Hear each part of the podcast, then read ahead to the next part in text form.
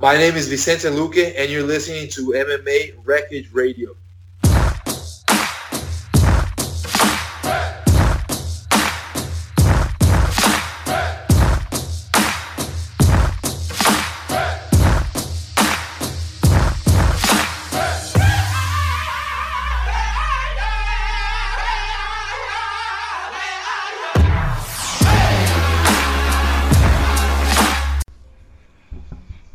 All right, guys, welcome back to MMA Wreckage Radio. That's right, I said MMA Wreckage Radio. This is episode 43, and I cannot wait to bring you guys this one. It is jam-packed.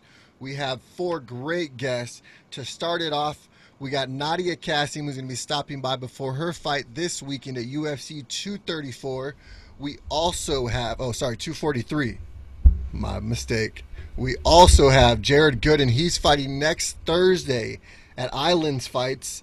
We also have an opponent for next week's UFC Tampa. We got Eric Anders stopping by to join us. And then 2 weeks from now, Manny Bermudez fights in front of his hometown people in Boston, Mass.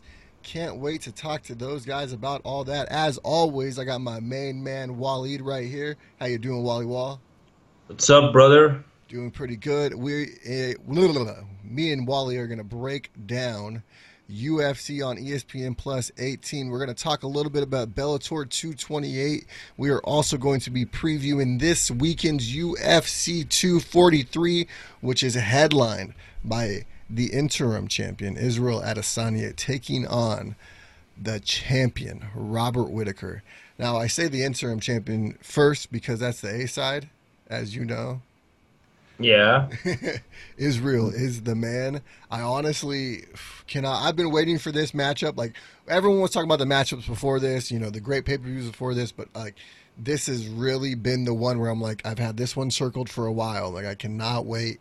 Finally, Israel Adesanya gets a shot to unify the middleweight title, and we'll get to see it on Saturday. I cannot wait. Listen, brother, like, this is the biggest card maybe in the history of Australia. No doubt, it's the greatest card in the history of that in Australia. But I don't know. People are like talking a lot about Adesanya, but do they forget who Robert Whitaker is? Well, do you blame them for forgetting? It's been so long since Robert Whitaker has stepped in the octagon. Just rewatch the two wars against Yoel Romero. That's all I have to say. It's really hard to do what Robert Whitaker did to Yoel Romero because not a lot of people have ever been able to do it, and Robert did it twice. He single-handedly beat him each time. Now, a lot of people are going to be skeptical about the second victory, but in my eyes, I feel like he won both of them. How many people in the welterweight division, in the middleweight division, defeated both Romero and Jacare Souza? Not a whole lot. I think he's the only one. And those two, like when he beat them, like they were like the two most dangerous fighter in that division. Nobody wanted to fight them. One of them is a straight killer when it comes to jiu-jitsu. The other one is a straight killer when it comes to wrestling. Both of them have knockout power. Like they are nightmares to everyone. And I would say he fucked them up both. Like in the first fight, I would not say fucked them up, like because I thought Romero deserved the win in the second one. But you know, he went to war. He's a soldier. I don't think Adesanya have what it takes to go and beat Robert Whitaker. Whoa. You cannot sit here and say that you don't think that he's been able to get through a war. Look at the war he went through with Calvin Gastelum. Now, granted, we're talking about two completely different athletes here. Calvin Gastelum is not quite the fighter that Robert Whitaker is. But you can't say that he's not ready for a war. You've seen how he turned it on that fifth round. Israel knew he had to come out there and make a decisive claim to that fifth round to make sure that he won that fight. And that's exactly what Israel went out and did. Yeah, but I think that it will not even be a war. I think it will be a one-sided win for Whitaker. I really feel that. It's MMA, brother. It's not just striking and putting your hands behind your back and doing some. We will get into all of that shit later, okay? Because we'll definitely get into your predictions and everything about this fight. What else on this card sticks out to you? Oh, so we have the Nadia Cassim fight. Ooh, super excited about Nadia, man. She's really, really been turning it on in training camp. I talked to her when we try to talk at least, you know, every 2-3 weeks. But, yeah, you just try to keep up on what's going on in her training camp and all her, you know. She was recovering from a, I believe it was an arm injury, but that's all taken care of now. She feels like she's really built herself into a 125-pounder because originally she came into the UFC 115 pounds. She lost, or she missed weight once, so she decided to take that step to go to the 125-pound division, and now she's really feeling like she's filling out and she can make a dominant run in that division. Yeah, we have also Raging Gaul against Dan Hooker. So many great fights, brother. Dude, Dan Hooker is someone to watch out for. Jorgen De Castro, too. I'm excited about that one. That one just got moved up to the main card, right? Justin Tafa? Yeah, I think so, yeah. Yeah, we'll definitely get into all that later. Bellator 228, man, that was an awesome experience. Super excited to thank you to Bellator for inviting MMA Wreckage Radio out there to take care of business for them. I'm a little name stash right here. Bam, you like that, huh? Wally Wall, we got to get you into an event in France, man. It's a completely different situation from you see it from the other side, and it's a very cool experience, one that you definitely would enjoy. Yeah, I'm waiting. Like, I think that maybe next year, Bellator and UFC will have some shows here in France. So yeah, maybe surely in Paris because it's a big city. So sure. Yeah, I would go. And yeah. And then I wrote a nice little article up about the McKees. Super excited about what they were able to do this weekend. A father-son duo competing for the very first time on a major North American card together. I mean, super excited to be able to be there to witness that. I mean, just an amazing show of passion that they have for just each other, and then just a family too, because you've seen their entire family in the front row. They were screaming and hollering. It was great. I even, you know, I was taking pictures, and I even stopped and I took some pictures of the family as well, just because I wanted to capture that moment. Yeah. So how was it being part of, you know, the whole media? How, like, tell us how it feel to be, because, you know, first, you are an MMA fan, then you are, you know. Well, you have to separate yourself from being the fan, because you want to cheer, you want to be like, oh, yeah, oh, wait, I can't. You know what I mean? But I knew that going into it, you know what I mean? So, like before a time, it was like, all right, this is all business. I'm not here to, like, you know, play. And I took as many pictures as I can. I went and I did interviews. I did the press conference. I did as much as I can to get MMA Wreckage Radio out there and to get this face, sorry guys, in front of people. Yeah. So, and how is the relationship between, you know, people from the media, from the MMA media? It was good. I talked to James Lynch for a little bit. He was a very nice guy. I sat next to this lady. She was a photographer for Sports Illustrated and Gracie magazine. I cannot remember her name right now for the life of me. I am sorry. But she was awesome. She even let me borrow her camera lens to take some photos. And, I mean, she was just really cool. She shot me, like, little tips and tricks on what to do with the cameras. And so it was just really cool. Everyone was really helpful and informative. And there was even some people were just, like, from newspapers. And they didn't know MMA that well, and they didn't understand the whole concept of what was going on with the tournament. So, I mean, even I helped a couple people out, like, here, you know, this is what's going on, you know, this is how this is working out, this is why they don't know who they're fighting next. So it was definitely a very cool experience to be there, man. Can't wait for the next one. It's kind of like getting a tattoo. You get one, you just want to keep going and going and going. Amazing, brother. But definitely, guys, we are going to cut it to a quick station identification, and it's going to be a great MMA fighter talking to you about MMA Wreckage Radio, because that's how we do it. All right, brother. We'll see you guys back here on the flip side. This is Alexander the Great Hernandez. You listen to MMA Wreckage Radio. All right. Well, at this time, guys, joining me once again is Miss 187 Nadia Cassim as she prepares for her UFC 243 fight with Ja Young Kim. How excited are you for this opportunity to be facing off with a pretty good opponent here in Melbourne? I'm pretty pumped. I mean, I'm glad I get to do it again here in my hometown. I mean, in Australia at least. So, I mean, we're back in Melbourne, so this time I'm coming back with a vengeance, and I hope she's going to be one of the victims on the weekend. You talked about doing it again in your hometown. When are we going to get you away from Australia? I know, right? I'm keen as to go international, but I got to get a win under my belt, I guess, for them to chuck me out in the States, some exposure. Got to wait. No, definitely. There was a little bit of shuffle in the card. Your matchup ended up moving to the main event portion of the prelims. It's actually a pretty good spot if you think about it. They usually put people that they're trying to profile right there, so it says a lot about you. It's called a blessing in disguise. Look, fighting on the main card the last time, that was a bump up, I understand. And then now I'm on the early prelims. Doesn't bother me in a way. I'm just at the start I was like, oh shit, I'm pretty early. But then, I'm my coaches were like, oh, don't stress. You get to get your fight done, sorted, kick it in the green room, eat the food before everyone else does. Yeah. So I was like, noted. See, what people don't understand too is you're going to be fighting at what time? Pretty early in the morning, right? 9:30, 10? The card starts at 10 a.m. for us. Okay. So, so 10-ish, See, how do you feel about that? Do you like that, or would you rather, because I mean, you and I talk. You're not, you're not a super early person, morning person.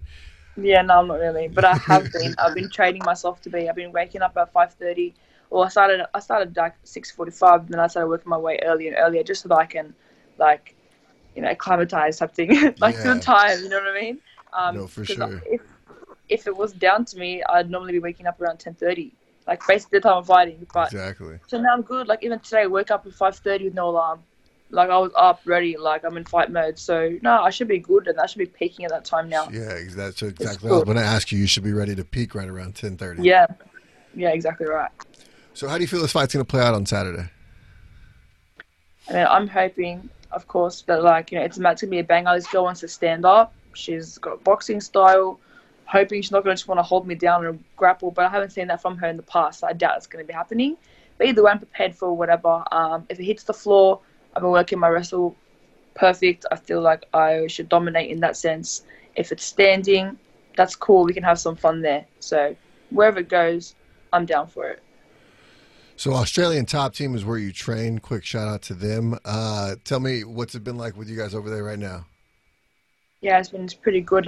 The fighters there are always, everyone's always got a fight. So we're always really busy. The team's always helping each other and active in that sense. So it's never a quiet moment, and Simon and Ash, they're always travelling, whether it's Melbourne, Gold Coast, Perth, Adelaide. There's always cards in Australia. If not, they're heading international to corner fighters, and if not themselves. So it's really great, and having teammates who actually support you, and that it's not just a gym, it is a family too. So it's a great feeling over there. Now, some are calling this card the biggest card in oceanic history. How do you feel about being part of that?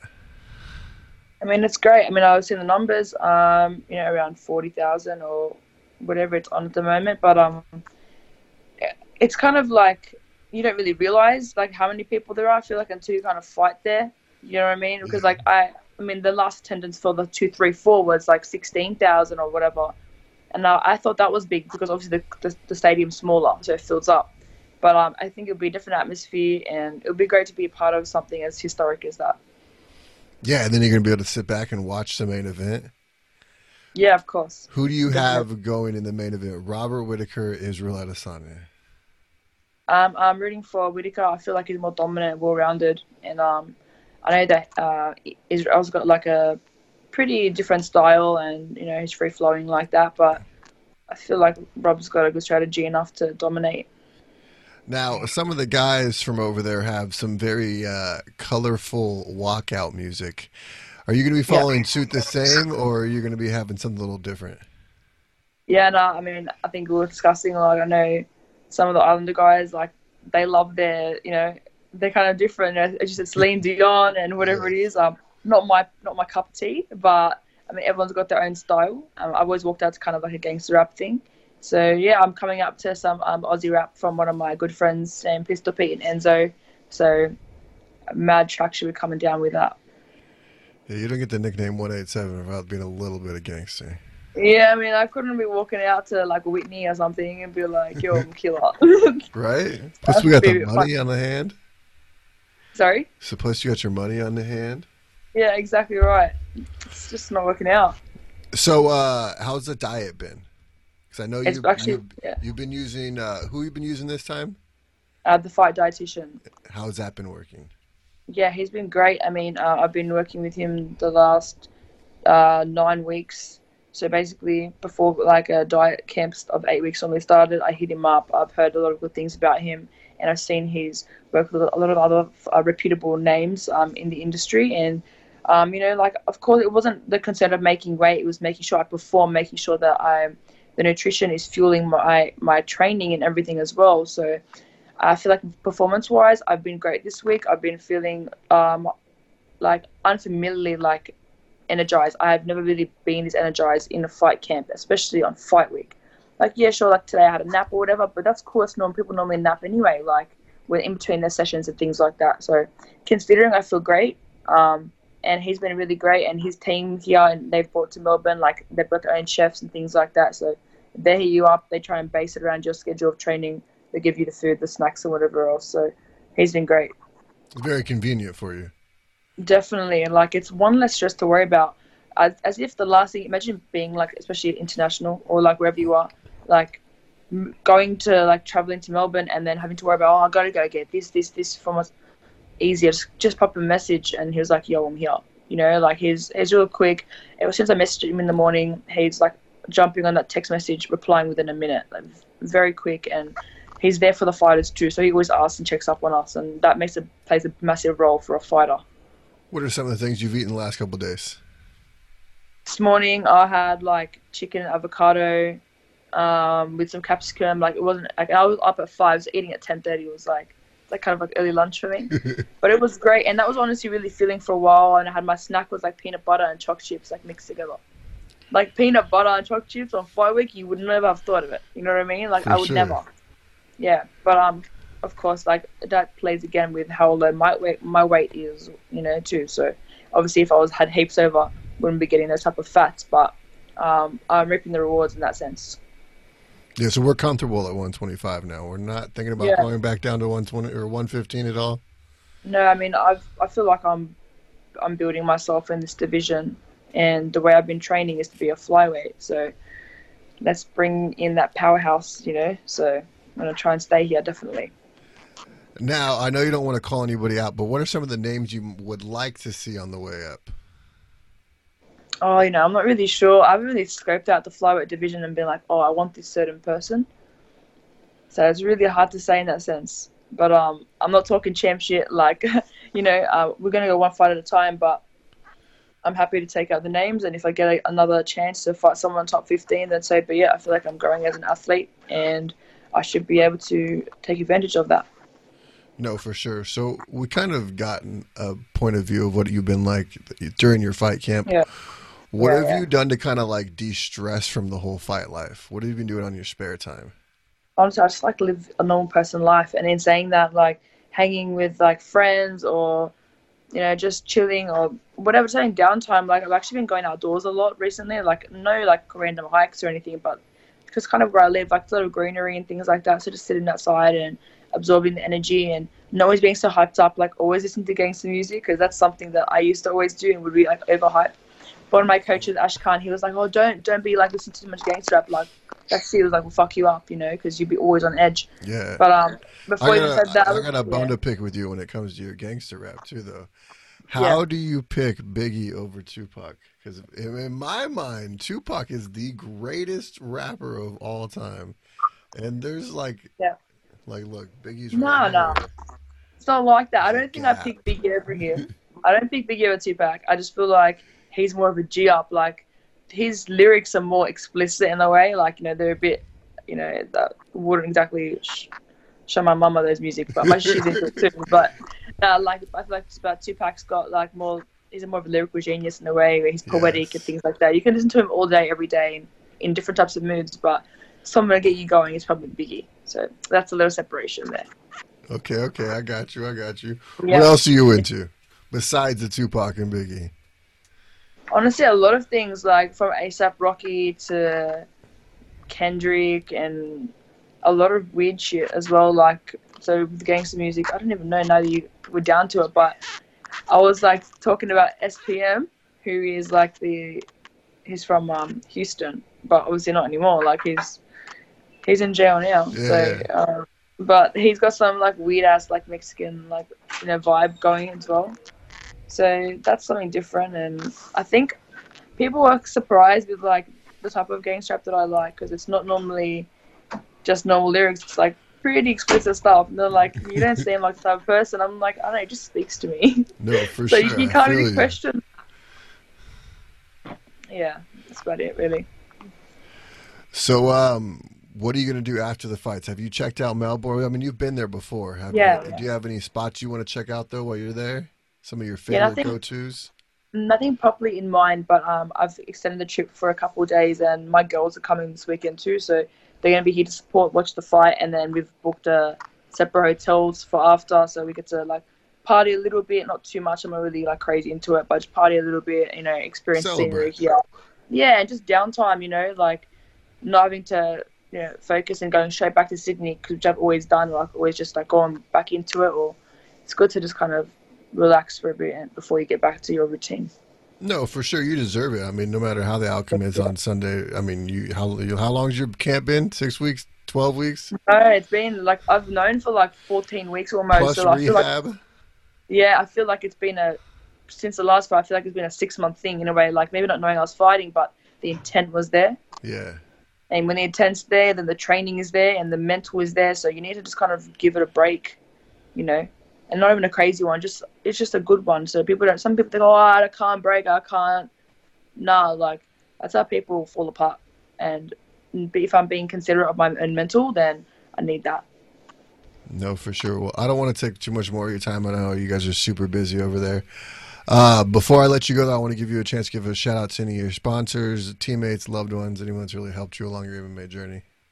Yeah, I'm just going to give a shout out to my sponsors. So I've got CryoScience Strathfield, the Sports Cryo, Body Fit Therapies, Auburn, Australian Top Team, Anomaly Performance, Fight Back CBD, and The Fight Dietitian. Excellent. And then where can the fans find you on social media? Okay. My Instagram is Nadia187Cassim, and that's basically the one that I always use. Just don't talk shit. That's it. The fuck around. All right, Nadia. Well, you guys can watch her this Sunday if you're in Australia. UFC 243 is the Fight Pass prelims main event. We're super excited. We're cheering for you over here. We can't wait to watch you go out there and win this one. Thank you. Appreciate all the support. Of course, and we'll get you back on soon. Yeah, for sure. Thank you so much. All right, have a good one. You too. This is Stephen Ocho Peterson. You're listening to MMA Wreckage Radio. Welcome back, knuckleheads. Here, Waleed and I are to recap this weekend's very good UFC card in Denmark. I enjoyed the shit out of it. It was UFC on ESPN Plus 18. Super excited about that. And they keep going with these ESPN Plus cards. We're even going to have an ESPN Plus 2 here 2 weeks from now, so super excited about the growth that we've been seeing on ESPN.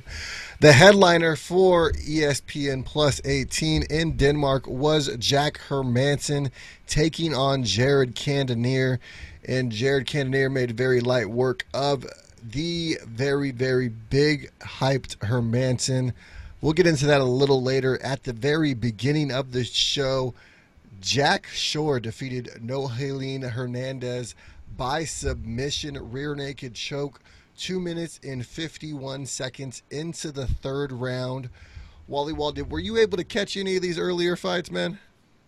I didn't catch them like live, but I watched them afterward. And you know, I love it when the show starts with the finish, with the submission or knockout. You know, yes. It sets the whole show. You know, like, oh shit, so this is the beginning of the show. Like, this is the first fight. Like, oh, we're doing it like this now. I got you. Yeah.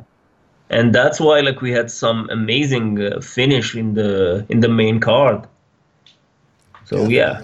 One that I was really excited for. Unfortunately, I didn't get to check these earlier ones out. I was a little busy running around. I had to go run to the store, get a new fucking memory card for my camera to get ready for the Bellator fights. But one that I was super interested in was Mark DeCasey defeated Lando Venata by unanimous decision. Mark DeCasey, man, I mean, he really, when he first came onto the scene, he really looked like he was going to be a high-level prospect coming out of Britain. He kind of fizzled off. I feel like with this victory, though, he's kind of reasserted himself as possibly being a contender one day. I think that they like gave him a fighter that he wasn't like he didn't have the level to beat. He fought against Dan Hooker, right? He lost to Dan Hooker. I believe so. Yeah, guillotine choke. I remember it. Yeah. Yes. So that was the fight that kind of exposed him. And, taking a step back to rebuild yourself sometimes is good. And a win against Lando Venata, Lando is no slouch. I mean, even in his UFC debut, he went in there and put it on Tony Ferguson, who most of us are sitting here claiming to be the rightful number one contender for Khabib's lightweight title. Yeah, for sure. And, the lightweight division, like we say, and I will say it again, and we say it in every episode, it's so stuck, so many great fighters in that lightweight division. No need to be wrecked to be a great fighter in this division. No, for sure. Lena Landsberg defeated Macy Shishonen by unanimous decision. Lena Landsberg, another one, went out there and just did her thing. How did she look to you, Waleed? Oh, she looked good. She looked real, real good. And I have to say, she is a legit fighter in this division. For so long, she'd been big, she'd been a big name in this division. I feel that maybe right now is the right time for her. And, with two wins, with two consecutive wins, who knows what's next for her. Definitely. And with that women's bantamweight division, I feel like at one point really, really shallow, but now I feel like it's slowly starting to become a much deeper division, especially when you see people like Shishonen come in as a 145er, realize she's better at 35, drop down. She made an immediate impact. And then Lena Landsberg, another person who also has looked very good since joining the UFC. Very excited to see where these two women go, plus the women's bantamweight division. Yeah. In the featherweight division, Giga Chiz, whatever the hell his name is, defeated Brandon Davis by split decision. I'm sorry, bro, that I just butchered your name. But Chicags. It happens sometimes. Giga Chicags. Chicags. Chicags, yeah. Chicags. Chicags.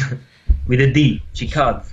We're just going to go ahead and skip that one. At welterweight, Ismail Nerdiv defeated Sirion. Again. Oh, yeah. Good luck with this one. Oh, man. I understand we got to have these European cards, but can we... Bahadurazada. Bam! Yeah. Well, he lost because his name's so damn hard to fucking say by unanimous decision. Again, sorry, guys, I missed these fights. I don't have a whole lot to get in detail. Wally, help us out a little bit. Yeah. So, I think that once we go to the main card, I think that we will be able to speak more because we had so much great fights in this main card. I feel that maybe it's the only card where we have a main card way better than the prelims in the last couple of weeks because last couple of weeks, prelims were really legit. No, for sure. Mak Ahmad Muradov defeated Alisco de Churchico by unanimous decision. In the middleweight division, John Phillips defeated Alan Amadrovsky. You got to understand that once these guys start winning, though, we're going to know all their names. Except for Alan Adamovsky, he just lost in 17 seconds by a huge KO by John Phillips. Tell me, I seen that one on a highlight. What did you think of it? I think, if I'm not wrong, it was the quickest knockout in the middleweight division. I think I read that somewhere. So yeah, it's It's a quick knockout. What do you have to say? It's the best way to win, I think. It was so nice that it earned the man a $50,000 performance bonus. Hell going yeah, home with a little bit of cheddar. Now, yeah. That was the main fight on the ESPN Plus prelims portion of the card. In the welterweight division, it kicked off the main card with Nicholas Dalby taking on Cowboy Alex Oliveira. Cowboy, unfortunately, lost this fight by unanimous decision. Tell me what you think about this fight. I think that Cowboy don't look the same ever since he lost to my man, Mike Perry. Okay, but, or do you think that maybe Nicholas just really dominated him and stifled him in every way? Yeah. That, for sure, like he dominated. I think that's, Cowboy needs to think about going back to lightweight. I think that welterweight is not the answer for him.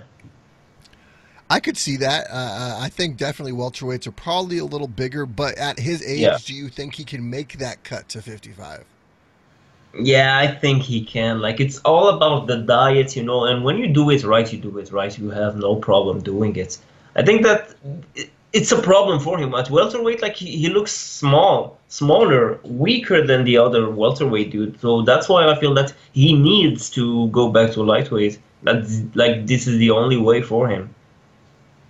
Now, in the light heavyweight division, Ovince St. Preux defeated Michel Olenek. Just kidding. Michel, we call him Michel. They all renamed Michel. Michel, they're all named. But listen, he beat him by the St. Preux choke. Von Flute. No, the St. Preux. Yeah, someone named him Von Flute choke on a Wikipedia page. Listen, like, Ovin St. Preux has pulled that submission off on what, four? Four people, five. Yeah, five, maybe more. I think it's five now. Well, in the UFC, it's five. At this point, it's the St. Preux choke. It's his thing. Like, there are fighters that have their submission move, and this is his submission move. Like, it's his go-to, you know. It's kind of a dark stroke, and he's the best at it. I think he's the best doing it. You talk about go-tos, and Ovince St. Preux definitely has a go-to for sure, and it's that Von Flute choke. Yes, so dangerous. He had the perfect technique. Like, it's the saying, you know, the Bruce Lee saying that don't fear the man who knows 100 kicks, like, fear the man who practiced the same kick 100 times. He had that submission move, and he can do it better than anybody. And you know, once if he gets you in that position, like, you're in big trouble. No, for sure. One thing that one man has, Ion Kuntsilaba has probably the most biggest intimidation factor when it comes to fighters. He beats you before he even gets in the cage with you. He does it all the time, especially in the weigh-ins. He will get right in your face, and he will scream at the top of his lungs like you need to know that he means that he is ready to go to war, and he will kill you in this fight if he has to. Sometimes it's very, very quick, and sometimes it's very, very devastating. This is one of those times. Khalil Roundtree ate some dirty elbows 2 minutes and 35 seconds into the first round, and Ion Kuntsilaba really showed that he is here to stay in this light heavyweight division. Yeah, huge win for him because, you know, Khalil is not an easy fight. But I have to say something. Like, I remember Khalil's looked very good recently. Yeah, he did. Like, really. And Khalil, I have something to say. Like, remember when he fought against Gohan Saki and he won by knockout? Yes. So Gohan Saki, like, Dana White sold him to us. Like, he is the striker, you know, because of his kickboxing, you know, background. And, you know, his kickboxing record. But a man who lost by knockout to this one, and this one is losing by TKO to other dudes, I think that really proves that in MMA, like, it's really tough to be a great striker, you know, because, you know, he defeated Gohan Saki by knockout, and now he's losing by TKO. So what do you get from that? I mean, let's be for real. Like, Khalil Roundtree is just one of those guys who is very, very, very good and talented, but I think he might have got started a little too late. Yeah, maybe. He didn't. I mean, he'll tell you all the time, like, he was like a fat 21-year-old just chilling on the couch and, like, was watching Tough Enough. I was like, I want to try that, and just started going to the gym one day. Like, if he would have started maybe at a younger age, maybe, you know, like in his teens, we might see a completely different beast. Because you can understand, fighting's very mental too. So once you're already behind the game talent-wise, I'm not saying he was at the point. I'm not trying to implement that at all, because he went to the Ultimate Fighter and did very well. He's in the UFC, like. Yeah, you know. I mean, obviously he's very good. He's in the UFC. But my thing is I feel like if he would have started a little younger, we might be seeing a real fucking beast. Oh yeah, for sure. Like, because you have something that's, you have that X factor, you know, he can knock people out, like, he's very dangerous, even though he lost this fight. But let's talk about the winner. What did you think about his performance? Ion Cuntolaba looked fucking amazing. Amazing. It just, the intimidation factor alone at the weigh-ins, I mean, just shows how fucking ready for war this guy is. And he's not playing with anybody. Like, he's ready to take your fucking head off. And good for him. Excites me. Good for him. It went viral. Like, the face-off went viral. All the people, like, posted that picture, you know, of Khalil getting, like, kind of, like, saying, like, what the fuck is he screaming at me? Like, it's good. It's good for you. Good for him. No, for sure. In the welterweight division, Gilbert Burns stepped in on short notice to take out Gunnar Nielsen by unanimous decision. A very, very good performance by Gilbert Burns. He went in there and won the second and third round convincingly. Just looked very good. He's looked very good since joining the welterweight division. I'm excited to see what the future has for him in this division. I would love to see him fight somebody like a Damian Maia. Oh, you want that Damian Maia smoke? I think that's the Damian Maia is not a good matchup for anybody, but I get what you mean. Like, he needs that big opponent right now. He needs a name. He needs a name so he can, like, climb the ladder quicker. I agree with you. Damian Maia would be a great fight. What about your boy Mike Perry? Oh, you don't want Mike Perry. I think he wants that smoke, bro. You don't want that in your Mike Perry. You know how dangerous he is. But yeah, it would be a great fight. Like, you know, Mike Perry is, you know, I'm a huge fan of Mike Perry, but against Gilbert, it would be a great fight. For sure. Mark Madsen went out there and defeated Danilo Bellinado by TKO 1 minute and 12 seconds into the fight. Madsen was a silver medalist for Denmark's Greco-Roman wrestling team. He proved it. He utilized that wrestling very well, and he's got knockout hands to go with it. I mean, he's got very, very, very big power in his hands for somebody who's only 155, 145 pounds. Yeah. The people, like, think that maybe you need to be a heavyweight to knock people out. Man, there are some guys in lightweight division and bantamweight division that can knock people out too. And that's what Mark did. And he did it quickly, you know, at 1 minute and 12 seconds in the first round. Now, him being 35, this was his UFC debut. Where do you see him going from here? He's a very, very... I mean, look at what Yoel Romero was able to do even coming into the game so late. This is almost the same situation. We got a guy who won bronze in the European Championships in 2014. In the World Championships in 2006, he took bronze. In 2005, 2007, 2009, and 2015, he took silver. In the Olympic Games in 2016, he's a silver medalist. I mean, you can't deny that wrestling. I mean, it's there. Listen, brother, like, we see that wrestlers can have, like, a longer career. Let's go to the Yoel Romero, Daniel Cormier, or even GSP. GSP, like, fought when he was young, and he came back and won against Bisping. That tell you that those kind of wrestler guys like they can have a long career. So age is just a number for them, I feel. No, for sure. Where do you see him playing out in this lightweight division for the UFC? Oh, so much fights that can go. Like, he can have so much fights in this division, so many fights to make. But I don't know. I feel that's it's pretty soon to give him someone in the top 15. Oh, for sure. I don't think you could give him a big name anytime soon. I wouldn't even like to give him a big name quite yet. But I think one day down the road, I mean, we're not talking about a far possibility of him taking on somebody like an Islam Makhachev. Yeah, I agree with you. On Islam, like, maybe a couple of months. But, you know, he can fight against Nadia Cassim maybe in this lightweight division.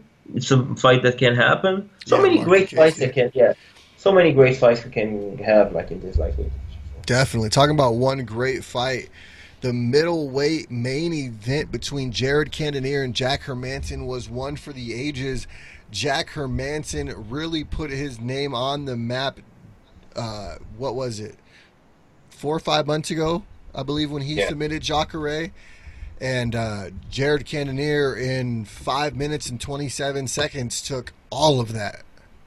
All of that hype that Jack Hermanson had is now firmly in Jared Cannonier's back pocket, and he is ready to take this middleweight division by storm. Listen, the Killer Gorilla.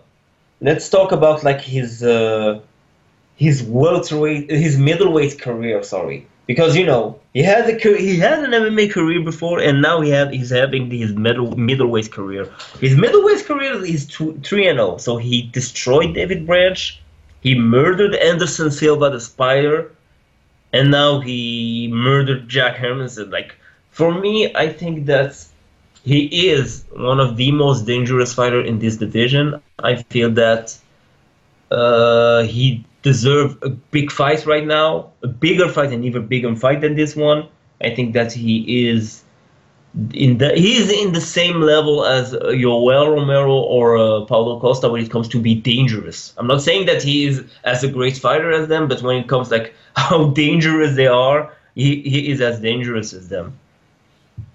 Now, you got to understand, this man dropped down from the heavyweight division to the middleweight division, and he looks cut now at middleweight. I mean, at heavyweight, he was a big boy, and he was knocking guys out at heavyweight. Then he went to light heavyweight. I don't exactly remember who he fought. I want to say, was it Round? No, it was Reyes. He fought Reyes. He lost to Reyes and to Blakovic. He lost to Blakovic. Okay, here it is. Yeah, I'm pulling it up right now.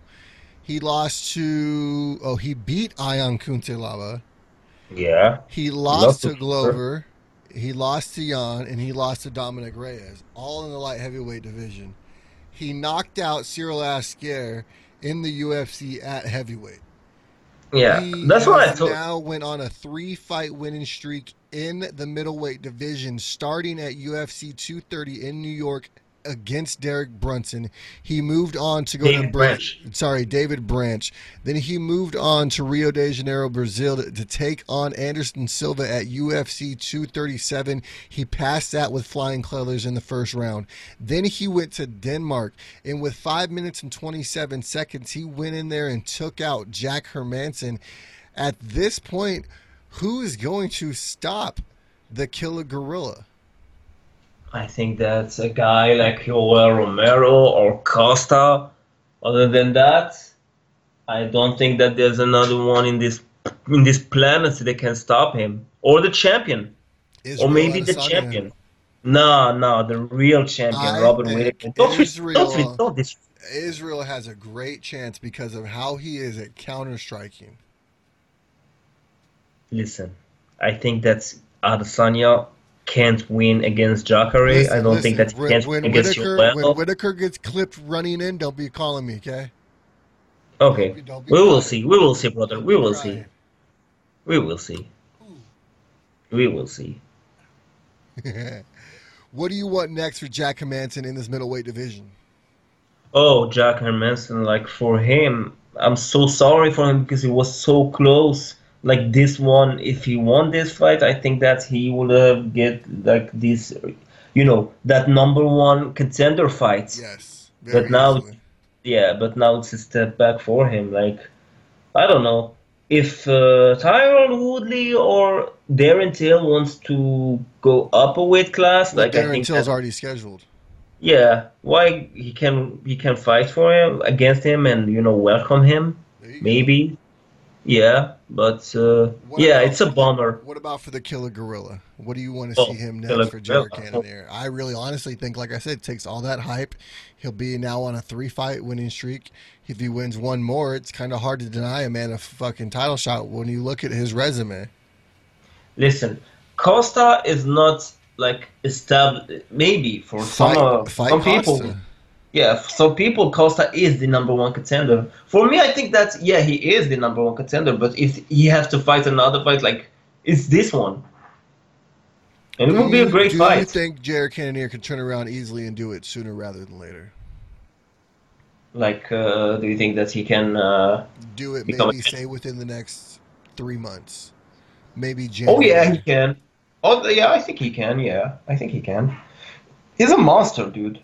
No, for sure, he's good. He's good as shit. I'm super excited to see what he brings to the table.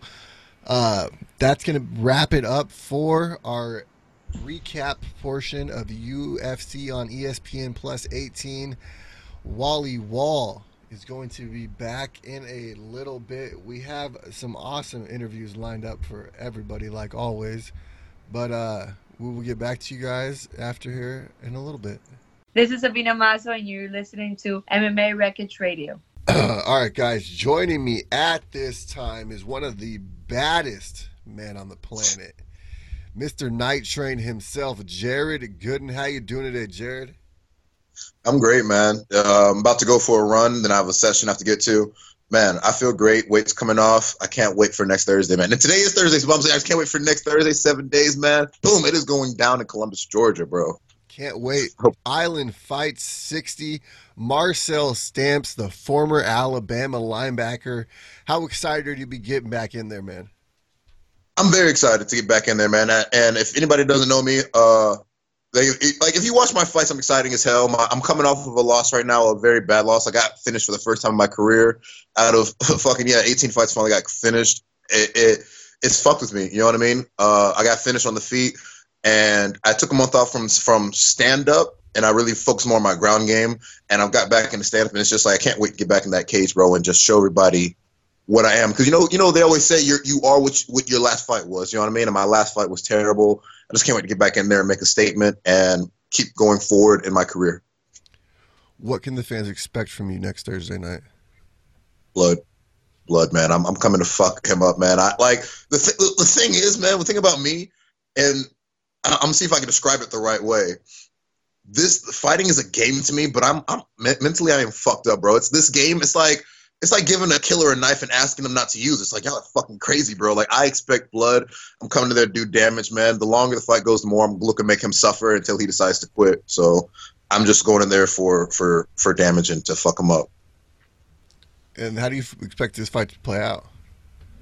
Man, I'm not good with predictions, bro. Like, because I like to be right. Like, if you ask any of my exes, they're like, oh, Jared loves right. Yes, I do. So I'd hate to be like, oh, it's going to go out in the third round with the armbar. You know what I mean? Then I'd be waiting for the third round. However, it happens. Wherever I see the finish, I'll take it. But like I said, it's gonna be exciting, man. I'm only 4 years into being a pro. I already got 18 fights. But my goal and I'm always looking for perfection. You know what I mean? I want to be like, oh, there's fight. Let's tone in. You know what I mean? I'm always coming to give it my all. Want to fight. That's Did you change your grip on the phone? Because it sounded like you were covering the mic a little bit. Oh my God, can you hear me now? I can hear you. You're good. All right, my bad, dude. Technology is not my friend. This is why I fight. It's all good, brother. It's all good.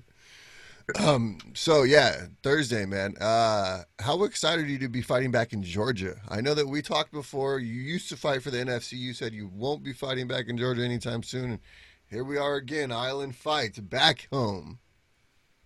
Man, I'm honestly, if you If you'd asked, like, you asked me, so I'm gonna be honest with you, man. I'm not excited about it at all. I don't like fighting in front of my friends and family. I they know it. Like, I've told a lot of people, I'm like, don't come to this shit. Check me out on UFC Fight Pass. I don't want you there. And the reason is because, like, I like being the villain, bro. I like traveling. I like going to people's hometown stage like that and beating their ass there, bro. I love being the villain. I love being booed. I love that shit because when I win, the whole crowd goes silent. I love that shit. Because then when they're silent, y'all can really hear me talk. And I'd be like, fuck all y'all. But, nah, man, I love being the villain, bro. So, yeah, I'm not excited about fighting at home, man. Like I said, I really have told friends. Like, so I have some friends and family coming, but I've told a lot of people not to come, man. I don't know. I don't like fighting at home. But, like I said, it's still going to be a dope-ass fight. Check me out on UFC Fight Pass, guys. It's going down. It's going to be real. Yeah, another one on UFC Fight Pass, man. That's a great exposure for you. I appreciate you, man. Yeah, I'm trying to... You know, I'm just trying to nudge myself to the UFC. You know, like, I'm like, let's say, like, the UFC sitting right here. I'm trying to, like, elbow him. I'm like, hey, it's me again. It's me again, you know? I'm coming. Exactly, you know what I mean?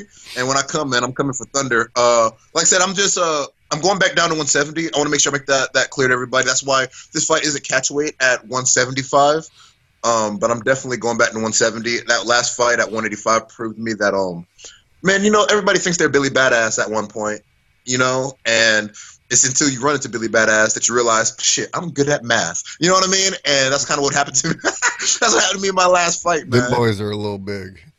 Oh, fuck yeah, dude. Like, I think I've heard word that my opponent that I fought, my last fight, cut from like 220 or 230 to make 185. Yeah, I've heard the same. I cut from 200 the day of weigh-ins. I cut those 15 pounds that day and weighed in, you know? So I'm not going to be stupid like that. I'm not as big to be a middleweight, so I'm going back down to 170.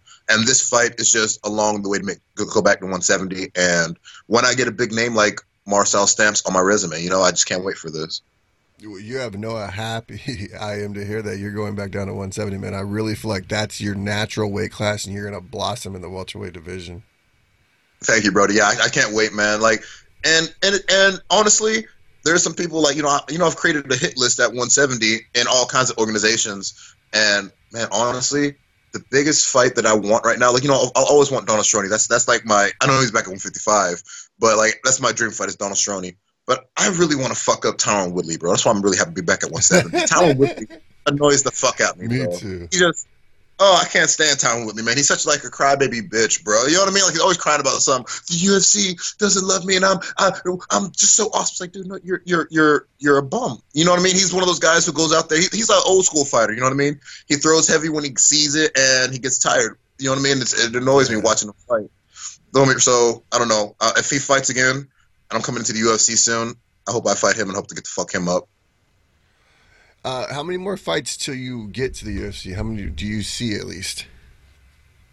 Man, I'm my biggest critic. I'm my biggest enemy. So that's sometimes the best thing.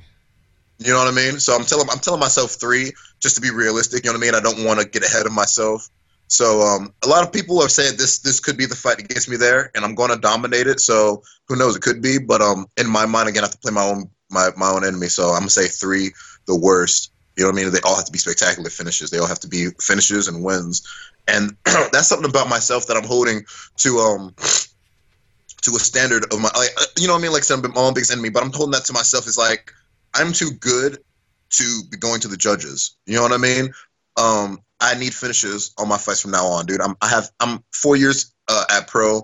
I've already have 18 fights. I'd have over 30 if I could, if everybody that agreed to fight me would have fought me. Real quick, side note, Josh Hickle, he's 13-3. He's ranked out there in California somewhere. They offered him to fight me before this fight, and he turned me down. Josh Hickle, you're a bitch, all right? You and your mama are a hoe. But, yeah, I'm just saying, like, man, if everybody who would have fought me, man, I'd definitely have over 30 fights, man. If I could fight every weekend, I would. But, yeah, man, I'm a finisher, bro. I have to go out there. I have to finish people. There's no more judges. I'm not going to the third round anymore, I swear. I'm just going to go out there and finish people. So like you said, you're out there for blood. There will be blood, ladies and gentlemen. Yes. even if it's mine, I don't care, man. Even if I get cut open, I don't care. I love that shit. But there will be blood. I will paint that canvas red. Now, I know you're a big video game fan. What have you been into, man? Shit. Well, man, honestly, I just been going back in God of War, the latest God of War. Okay. I've been going back replaying that shit, dude. It is so awesome, man. It really is. And I'm looking You know, I'm looking forward to number 5, bro. I keep I'm not a YouTuber in a way, but I'll go through and I like to watch people's theories on God of War and other video games, you know. And so there's people put out a lot of good shit, because you play the new God of War, bro? Oh yeah, I got the collector's edition manual right up there. Stop, my nigga. Nah, it's just like, you remember that? Remember being in hell and you saw that bird in the distance? Yes. When you're going through hell. Yeah. So, you know, the creators of God of War said they had to take out like 7 bosses, and that's rumored to be one of them. You're supposed to fight that bird at some point in the game, but they took it out for some fucking reason. And so, like, there's so many theories on, like, how Kratos got to, like, the Norse mythology from Greek. And there's a lot of people say it was that bird in hell. He had to kill it on his way over there. So it's fucking cool, man.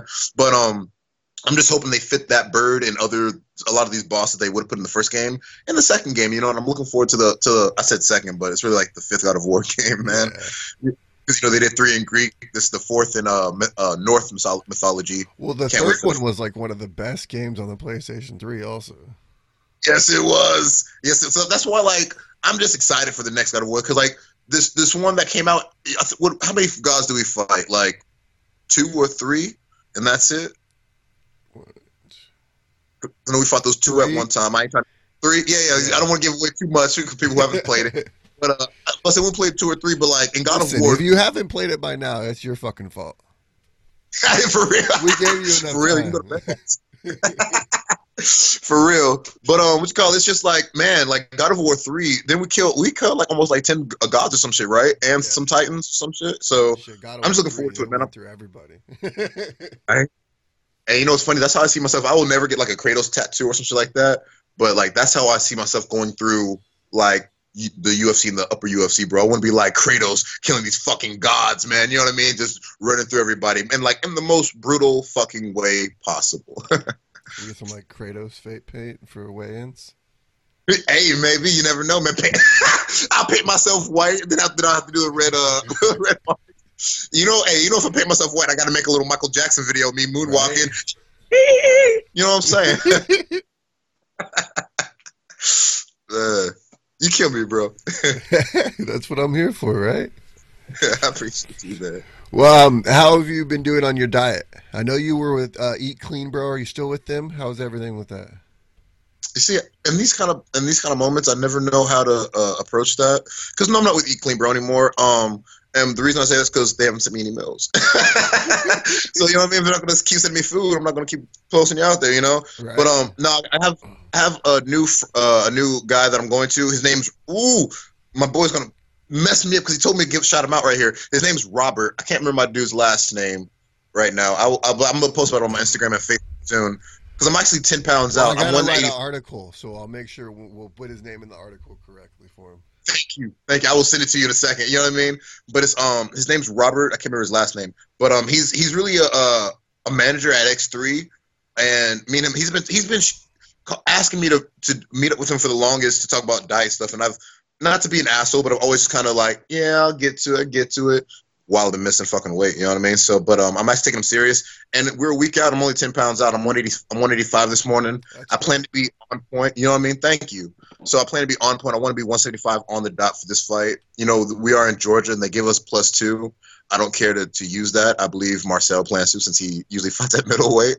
But yeah, man, I'm just looking forward to it. I can't wait to weigh in, and I feel great, man. Like, usually when I'm cutting weight, I usually wait till the last minute to cut weight, and I'm just being stupid and dehydrated. But I actually feel great right now, man. Like I said, I really wish I remembered my dude's last name so I can give him a shout out. But my boy Robert at X3 is a fucking genius, guys. Check him out if any diet helps. No, for sure. Training. Where have you been training at for this fight? I've been training at Muscle City Barbell in Norcross, Georgia, and at X3 Georgia, and at X3 in Atlanta, Georgia. At Muscle City Barbell, like, I'm so looking forward to this fight, because even before my last fight against Bruno, I was semi-lifting. What I mean by semi-lifting is I would lift whenever I felt like it. After that fight, since I couldn't do stand-up for over a month, you know, because they say I had a concussion, but I never went to the doctor. I just never cared. So I was like, all right, I'm just going to give up striking for a month, let my brain, like, heal, and then get back into it. Smart. But, you know what I mean? Since I wasn't striking, I was lifting. And so everybody says that they can feel how strong I am, bro. I am excited Muscle City Barbell has made me a fucking beast, bro. I am bigger. I am slim. Like, I'm muscle-wise bigger, but I'm slim. And it's like everybody I train with can feel how strong I am now. So I'm really excited to go out there and show how me and my body have evolved into, like, more of a dangerous animal, bro. I just can't wait to go out here, man. It's going to be fucking awesome. And, again, there's no reason why I shouldn't get a finish. Hell yeah, man. I'm super excited for you. Before I let you go, I want to give you an opportunity to give a quick shout-out to your sponsors, loved ones, teammates, anyone that's really helped you along your MMA journey. I want to always give a shout-out to my my manager, James Penniman. Again, I'll say it all the time. I've had big-time management behind me, but nobody's done for me what he has for me. So I've gotten this far because of him. I always give a shout-out to him. I want to give a shout-out to my teammates, Robert Hell, the Blue King. He's fighting November 8th for King of the Cage here in Georgia. He's my main training partner. You know what I mean? It's me and him at X3. We are the OGs. We are in there every day. We're the dogs training and leading up the next generation of fighters coming up. So I want to give a shout out to Robert Hill, my boy Nasty Nate Williams. He's coming back in MMA next year. But of course, he is one of my coaches. You know what I mean? He's always a long-time training partner, but he's one of my coaches. And man, I want to give a shout out to him, Justin Burns, my boy Wojtek's going to be at the fights. Just, man, thank you guys for being here in my corner, getting me ready for this fight. I hope I make you guys proud. I hope I don't let you down, man. I hope you guys check me out. And where can the fans find you on social media? And you know what's funny? I always mess this part up, man, because I have so many like usernames. I got to start writing these down. On Instagram, you can catch me at Night Train, N-I-T-E, Train, MMA23 on Instagram. On Twitter, it's capital J, capital G, Night, N-I-T-E, Train 23, and on Facebook, just Jared the Night Train Gooden. Check me out, guys. I'm always posting weird shit, bro. Because look, here's the thing: within this game of MMA, you have to have some kind of social media crap, right? If I could, I wouldn't do social media. I like and I don't like people. I mainly don't like people, but you know what I mean. After this game, and here's the thing, man, this is one of the reasons why I can't stand, like, DC, because he wants to be everybody's fucking friend. Like, hey, you should like me, not John Jones. John Jones is a cokehead. I'm the nice guy. Fuck that. Just, don't be a bitch. I don't care to go out here and look for people's. I'm not out here to be everybody's friend. I want to party with the other guy.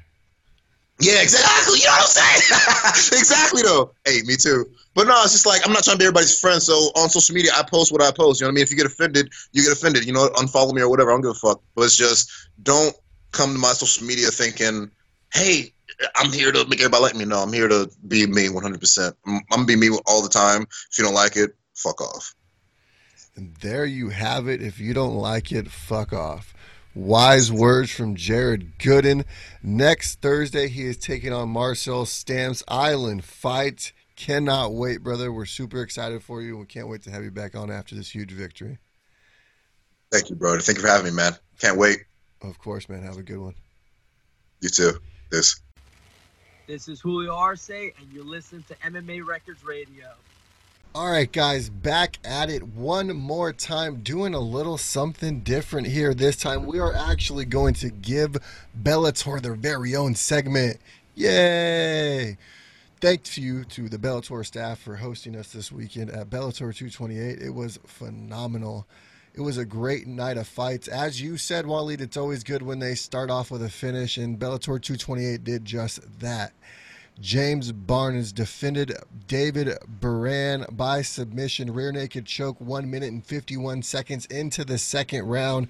It was a beautiful, beautiful, beautiful rear naked choke that he started with. Very nice striking. Joshua Jones defeated Dominic Clark by a guillotine choke. Dominic Clark hurt his leg, I believe, during that fight. So we saw how that one went. Weber Almeida, that is Lyoto Machida's teammate, he defeated Cassell Williams by TKO and punches. That was 20 seconds into the second round. He looks like he could definitely make a splash in the next couple of years, most likely in the UFC or somebody else, even here in Bellator. Leandro Higo, very, very big name, defeated Sean Brunch by submission guillotine, 4 minutes and 34 seconds into the second round. Leandro Higo, I think, had probably one of the better performances on that undercard. The guillotine was very, very tight, and it was probably one of the better submissions of the night. Yeah, I agree with you. It was a good submission. And, you know, you said that maybe he will go to the UFC. I don't know. I think right now Bellator is getting bigger and bigger, like getting your name. Like, no need to go to the UFC, to be real. No, for sure. I mean, at this point in time, there's multiple. I mean, PFL, you can even make a big name in PFL now. Bellator, ONE FC. There's definitely a lot more avenues for these fighters to go out there and make their names. Yeah, I agree with you. Now, Johnny Cesnero defeated Michael Jasper by TKO injury 4 minutes and 28 seconds into the second round. But the one fight I definitely want to talk about real quick is Antonio McKee. He defeated William Shiriapal by TKO 1 minute and 17 seconds into the second round. Antonio McKee's 39 years old, 40 years old, I believe. His son, AJ McKee, fought on the card. These two are the first father-son duo to ever fight on a major North American card. I mean, what a great story. AJ McKee was in the corner for Antonio's fight. Antonio was in the corner for AJ's fight.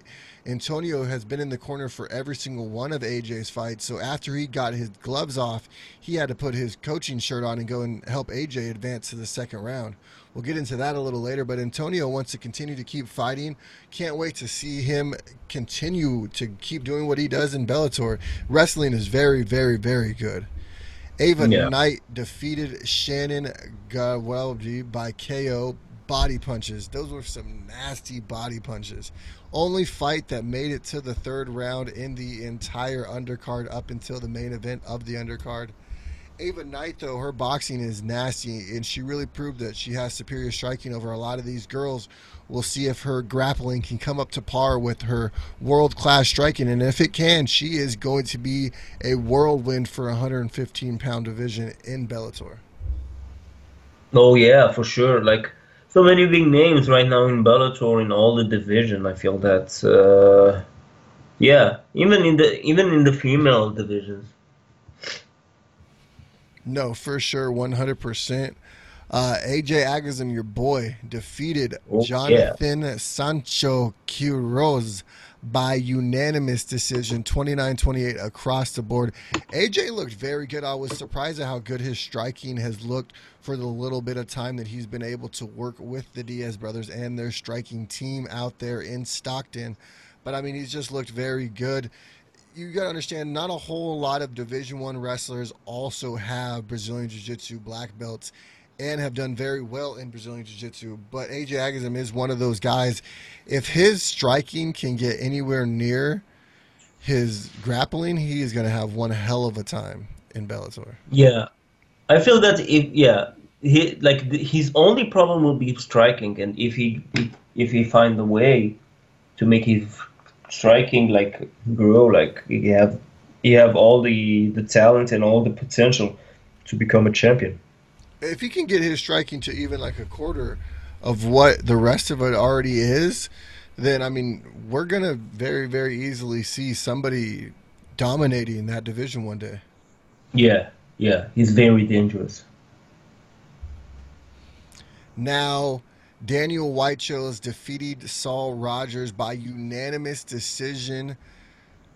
Very good back-and-forth fight between the two. The Brit with a lot of grit, Saul Rogers, just was not enough that night for Daniel Weichel. The German has continued his destiny to become, hopefully, the very first German to ever hold featherweight gold. Oh, yeah. But I don't know. I feel that we had a lot of featherweight division in this card, right? Well, yeah, you got the featherweight Grand Prix, so you had the 4 right there. Plus, you had 1, 2, 3, 4 in the undercard. Yeah, so it was all about the featherweight division in this card. Definitely. Darian Caldwell defeated Henry Corrales by unanimous decision. He really showed that his wrestling is just that dominant. And like Waleed and I always point out on this show, great dominant wrestling will take you very, very far. Oh, yeah. Like, wrestling is the key to success in the MMA world. 100%. Now, one guy who didn't need to use his wrestling at all, AJ McKee, took out Georgie Karikoulian with 8 seconds into the first round. It was a hell of a move, and I can't believe AJ McKee was able to do what he did to Georgie. I thought it was going to be one hell of a gritty fight. AJ made it look really easy.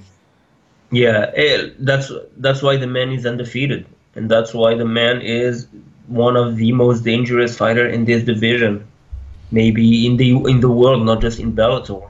Definitely. He is now 15-0, and he's got a date lined up with Derek Campos in December in Hawaii. Patricio Pitbull defeated Juan Archuleta by unanimous decision over 5 rounds. I have to agree with the judges who saw it 50-45. Patricio Pitbull went in there and put on a clinic, and he really dominated the 135-pound powerhouse Archuleta for all of 5 rounds. Yeah, it was a one-sided performance, and I feel that Pitbull, that's why he's the champion. I feel that he's... was way better than Juan, and I think that maybe AJ is the only one who can defeat him, maybe, in this division. Well, I mean, Pedro Caballo is also up there. AJ, Emmanuel Sanchez had a very good showing against him. I would love to see them run it back one more time. Super excited about that. The Bellator Featherweight Grand Prix has advanced. We know what the next round looks like. Like I said, AJ has a date. Darian Caldwell has a date with Adam Borges in January. Patricio Pitbull has a date with Pedro Cavallo in, February. There's no place for that yet. And Daniel Weichel in February. We'll be taking on Emmanuel Sanchez. So that'll round out the second round of the Featherweight Grand Prix. So we'll just keep going strong. I mean, the finals, what, by the end of the year? Yeah, I think so, yeah. Now, to say Gegard Mousasi had a chip on his shoulder over this last fight for the past couple of years is an understatement. He wanted to get this one back something fierce, and he was able to do that Saturday night against Lyoto Machida over 3 rounds, winning the split decision victory. Gegard looked very good, and he was very energetic and happy at the press conference, much different than I've ever seen Gegard before. Definitely a more lighter side. It was very nice to see. Yeah, he won that title back, I think, right? No, he will. He wants a title shot next. Hopefully he'll get that. We'll see, though. Yeah, I think that he maybe deserved it. Lyoto, his last fight was against Chelson, right, when he won by TKO? Yes, before it was in light heavyweight. Yeah. So yeah, did you agree with the judges? Yeah, 100%. I think Mousasi definitely won. Yeah, because it was a split decision. You know, with split decisions. I might have given it a little more to Mousasi than the judges did. Yeah, I agree with you. Mousasi is a great fighter, and I feel that he deserves another title shot. Because he lost the fight, the title by decision. It was a close fight. And he thinks he was on steroids. If you listen to the press conference, he was hilarious. He talked about how Lovato felt like and looked like a horse, how his nipples were so big he could milk a baby. He also talked about doing crack cocaine to celebrate his win, but we won't talk about that. Yeah. You know, Mousasi, when it comes to conspiracy theories, he's really big, But... yeah. He said, you guys are the reporters. You should be reporting this. Why am I telling you? Yeah. He's always blaming stuff on people. But what a great fighter. How many fighters have that much fights? And I just love how he'll constantly flirt with the R word. But yeah, he's one of those guys where he doesn't really need to. I might retire. Yeah. He had 46 wins. Yeah, it's incredible. Think about that. Think about 46 wins. That's more than people have fights. Yeah, it's crazy. That's a career. Right? Amazing. That about wraps it up for the Bellator 228 recap. Super excited for the Bellator crew to invite us down there. Looking forward to being back down there in January for some more. Can't wait. We will be back, though, after a quick station identification. What's up, guys? Gilbert Burns right here, and you're listening to MMA Wreckage Radio. All right, guys, joining me at this time is the Bermudez Triangle himself, Manny Bermudez. Manny, how you doing, man? I'm doing great, man. How are you? I'm doing very good. So you have a fight here in about 2 weeks in Boston, Charles Rosa. How excited are you to be fighting in Massachusetts, man? I'm super excited, man. It's nothing like being able to fight back at home for all my friends, for my family. Something that I've always, wanted to do and dreamed about doing. Yeah, in the TD Gardens, I mean, can't get any better than that. No, for sure. Now, what about this Charles Rosa matchup excites you? No, I mean, Charles is a tough dude. I think he's the kind of guy that doesn't just give up an easy fight. I think we have, potential for a fight of the night just all over us. I think that, a finish either way is going to be impressive. I'm 14-1. He's 11-3, coming off a 2-year layoff. But he's still very well known, super tough, durable, athletic. So I'm looking forward to a crazy fight.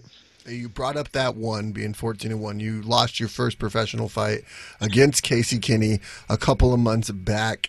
Tell me, what did you learn from that whole process? No, I mean, Casey was tough. We knew it was going to be tough, though, from the beginning. It's part of the game. You go, you win, you lose, you adapt, and then you just, become a better fighter. I think Casey was 14-1 or something like that, 13-1. Yes. So I knew going into that he was no joke. But, at the same time, it was cool because I went in there.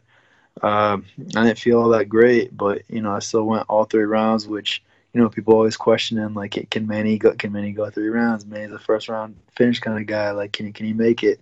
And I think towards the end of that fight, I picked up I was the one picking up the pace towards the end too. So that also inspires confidence too for this next fight. It's it's something I keep in my back pocket.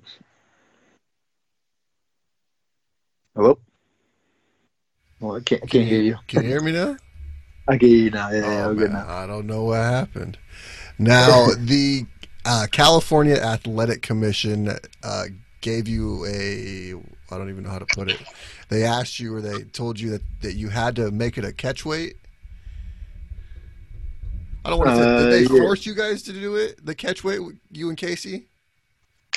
Yeah, it just wasn't looking like it was gonna happen. So okay. It was just a safer route. But now we're at featherweight. How do you feel preparing for a fight at 145 now? Oh, I mean, it's a load off my mind, man. Doing 10 pounds less and being able to just focus more on training, more on fighting. Mentally I already feel so much better than I did before, because all I got worried about now isn't necessarily just because before it was it's been 2 months before a fight just worrying about the scale, worrying about the scale, and then it's after you make the weight, it's oh damn, now I gotta fight this guy too. So right now my focus is just just the fight. 45 is a much more doable weight for me. How is that? Just the ease of mind of not having to worry about it. How is that having that training camp to be able to just worry about a fight? Man, it's nice. It's a nice change. Now, you were very vocal about getting on this Boston card, like you said. Nothing like fighting next to your hometown. You had a lot of friends and family coming in? Oh, yeah, for sure. Everybody's asking me for tickets. Everybody's trying to make me hook them up with tickets. I'm they give me 4 tickets. My family's coming, so. You remember that one time in 3rd grade I helped you cheat off me? I'm gonna need some tickets. Yeah. You remember when I gave you a stick of gum? I'm no. Yes, I don't know. People are coming out the woodworks. I'm your uncle. I'm listen, I met all my uncles as soon as I got in the UFC, bro. You're not one. I'm your dad. I'm your dad.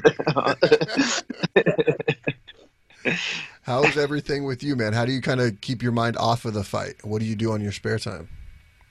No, I mean, I don't mind thinking about the fight. Honestly, It's my job. If I minded thinking about it, I'd be in the wrong sport. But true. No, I do like, you know, like going, like, it's kind of one of the issues with me staying here. Like, I like going to new places and then just being able to go explore and look around and see what new places have to offer. Just go cruise the streets.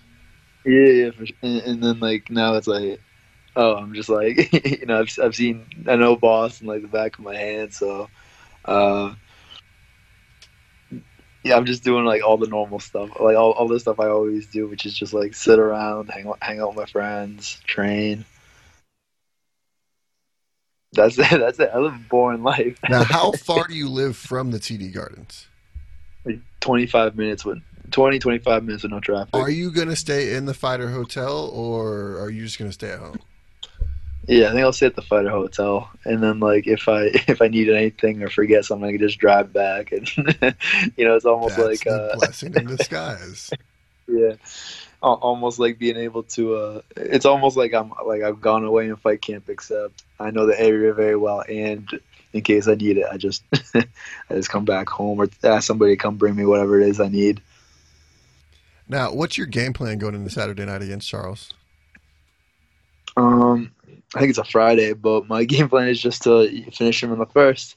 I think I fight best when I come in strong, and you know, I think that's what I'm going to shoot for that Friday night. Yeah, you are correct. It is definitely Friday night. That was my fault. No, now, they just added that Yair Rodriguez and Jeremy Stevens to that card. How excited are you about that one? Because I was super excited to see that one in Mexico City. Didn't get to happen. Yeah. They're fighting in a weight class for you now. You have to come out like this. Definitely. Damn, those eye folks, but no, it's a cool fight. Right? Yeah, no. So I usually, like, sometimes when you know, when I'm like doing something on a Saturday night or whatever, like, and I can't catch the fights, I'll just like I'll look for the updates online, and I was looking for the updates for that fight, and then I saw the fight was over in like 15 seconds due to an eye poke, and so then I started like looking for because I was excited for the fight too, so I started looking for video for it, and then I saw it was literally just one eye poke and then done. And that's all she wrote. Yeah, so now hopefully we get the full fight. That's the plan this time. Yeah. What are the necessary steps you're going to have to take to make sure you come out with a W on Friday? I think just fighting the way that I like to fight. You know, dictating the pace. I think all the usual stuff that you hear from fighters, but you know, being comfortable and confident. I mix them. I'm trying to say them both in one word. Whatever that word is, that's what I want to be. Now, I don't want to take too much more of your time. I know you're busy. I do want to give you an opportunity of a quick shout out to your sponsors, training partners, loved ones, anyone that's really helped you along your MMA journey. Yeah, no, I always have a great team behind me in South Shore Sport Fighting, Rugged Dogs Fitness, Cage Titans, and you know, for this camp, it's going to be real cool because I get all of my, you know, friends and family that are going to show up to the TD Garden. You know, they're going to be cheering me on, and you know, as soon as that fight's over, I'll be there with all you guys, just hanging out, and you know, I'm just really looking forward to that. I'm really happy to be fighting here. Did they tell you where on the card you're going to be? I believe I'm fight number 7. Okay, so you should be like the fight before the main event of the prelims. 2, 3, 4, 5. Or well, it might just add Stevenson. No, yeah, actually, I think you are the main event of the prelims. Yeah, I think that's what I heard too. But it better be. I mean, if not, that's cool. We'll call somebody. Yeah, so, shake my fist at somebody. No, for sure. But hey, listen. All right, brother. Well, best of luck to you. Where can the fans find you on social media? On Instagram, I'm Manny Bermudez, and on Twitter, I am _ Manny Bermudez. And I'm always posting stuff, so feel free to check me out. Get at him, guys. Jorgen De Castro is the opponent. UFC on ESPN 2. TD Gardens, 2 Fridays from now. Super excited to watch you perform, man, and good luck to you on that Friday night. Thank you very much, dude. Good talking to you. It was good talking to you, too, brother. This is Landon, the Lone Wolf Quinones, and you're listening to MMA Wreckage Radio. And welcome back, you wild animals. This is the portion of the show where we break down UFC 243, Robert Whitaker versus Israel Adesanya. Super excited about this fight. Like I said earlier, it's one of those that I had circled for a very long time. It is going to be at Marvel Stadium in Melbourne, Australia. This is the biggest fight in Oceanic history. Super excited to be a part of these. To start off the night, Khalid Taha is taking on Bruno Silva.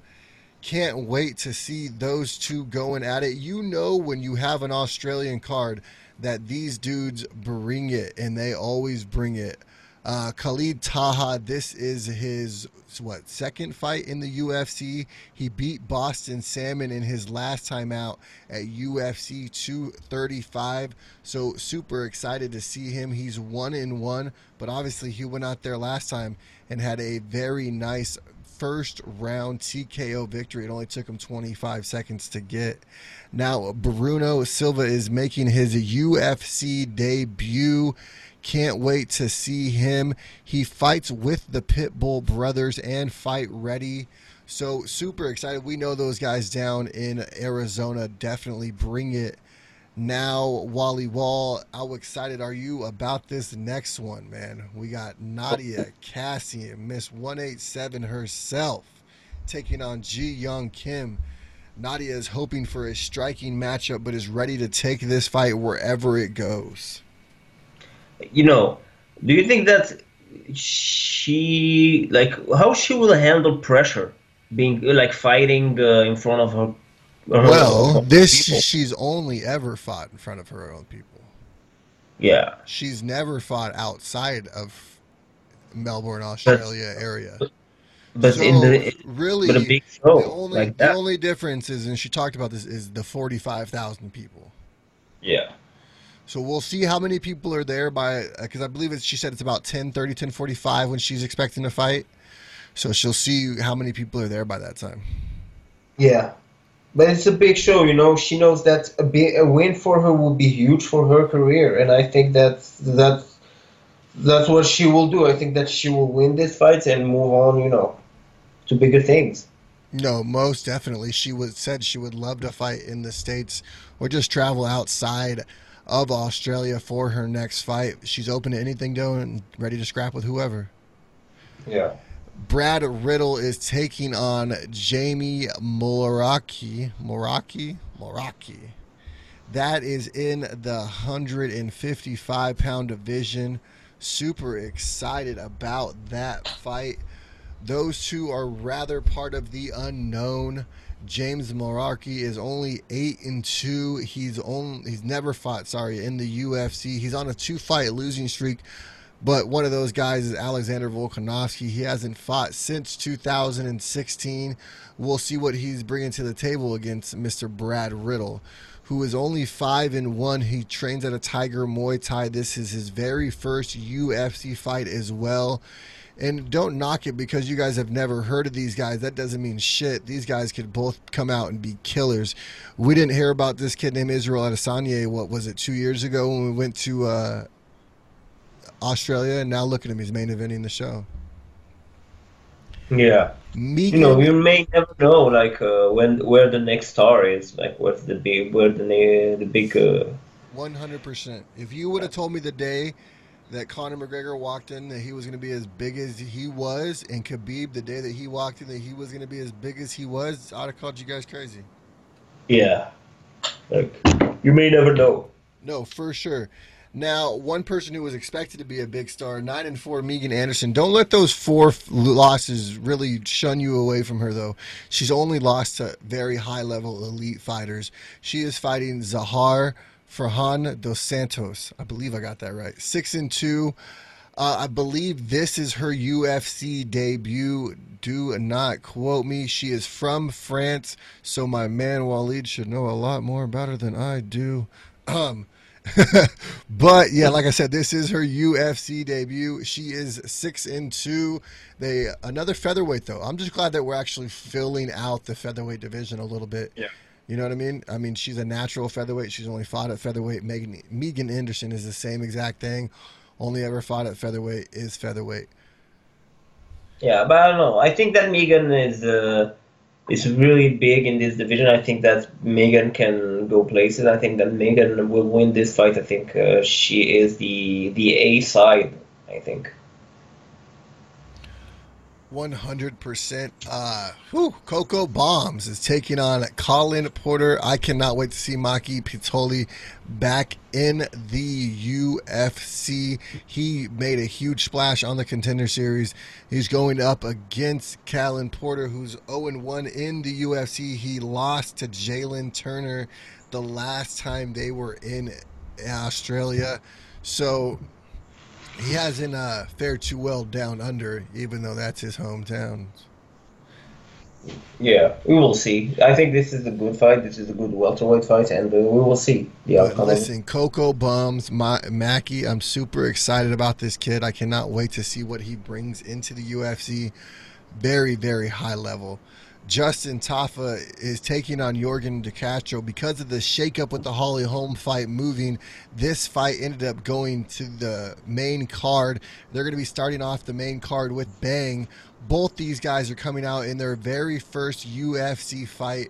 So that definitely speaks to how much the UFC thinks about these two and what they expect from them in the future. Yeah, and it's a heavyweight division fight, right? Yes, sir. So, you know, they know that having this fight, you know, the first fight of the main card, that there's a possibility of having a knockout, and, you know, that's, they want to go big. No, definitely. Yeah, I'd expect them to go big and knock each other out very, very fast. The next fight is Jake Matthews versus Rostim Akhman. Super excited about that one in the 170-pound division. Jake Matthews has looked very good. He's kind of grown up right before our eyes in the UFC. Super excited to see what he brings to the table. Yeah, I agree with you. Jake is a great fighter. I always enjoy watching him fight, and we will see what will happen in this fight. Then Luke Jamayu is taking on Diego Lima in the 170-pound division. Now, you got an opportunity to interview Diego Lima before. Tell me, how was it to talk to him? Oh, it was great. I think that Diego Lima is a good fighter. I think that he can establish himself as a name in this welterweight division. I think that he's going for the kill, and I think that he will win this fight. No, definitely. Tai Tuivasa, him and all his shoeys are coming to Australia to take on Sergey Spivak. Super excited to see Tai back in his hometown. You knew they were going to throw him on this card. Had to have him on here. He's one of the faces of the current Australian movement. Sad that we don't get to see Tyson Pedro, but the fact that we get his brother-in-law, Tai Tuivasa, next best thing. I expect Tai to have a big knockout victory. Yeah, Pedro will be missed in this card, but I think Tuivasa is going for the murder. I think that he will try to win by huge knockout, and it will be a fun fight. It's fun to see him fighting. It's fun to see his Instagram. It's fun to see him when he's in the crowd. Like, he's always fun to watch. No, definitely. Al Iaquinta is taking on Dan Hooker in the 155-pound division. That is the co-main event of the night.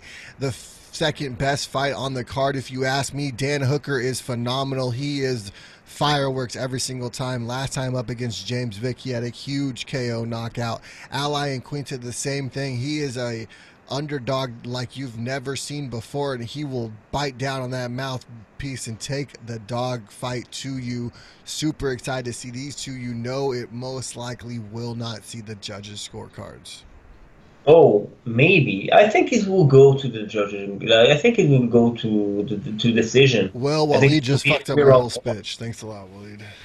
I think it will be a 3-round war. So no, very easily it could be. I mean, these two are hard to put out, but I feel like they go in there to do or die attitudes. Yeah. And do you have a winner? Who do you think going to win? Personally, I think that Dan Hooker is going to get the victory in this one. I'm super excited about the evolution that we've seen him continue to grow. He beat Gilbert Burns. Like I just said, obviously he beat James Vick. The only one real big loss that we saw was Barbosa. And outside of that, he's looked phenomenal.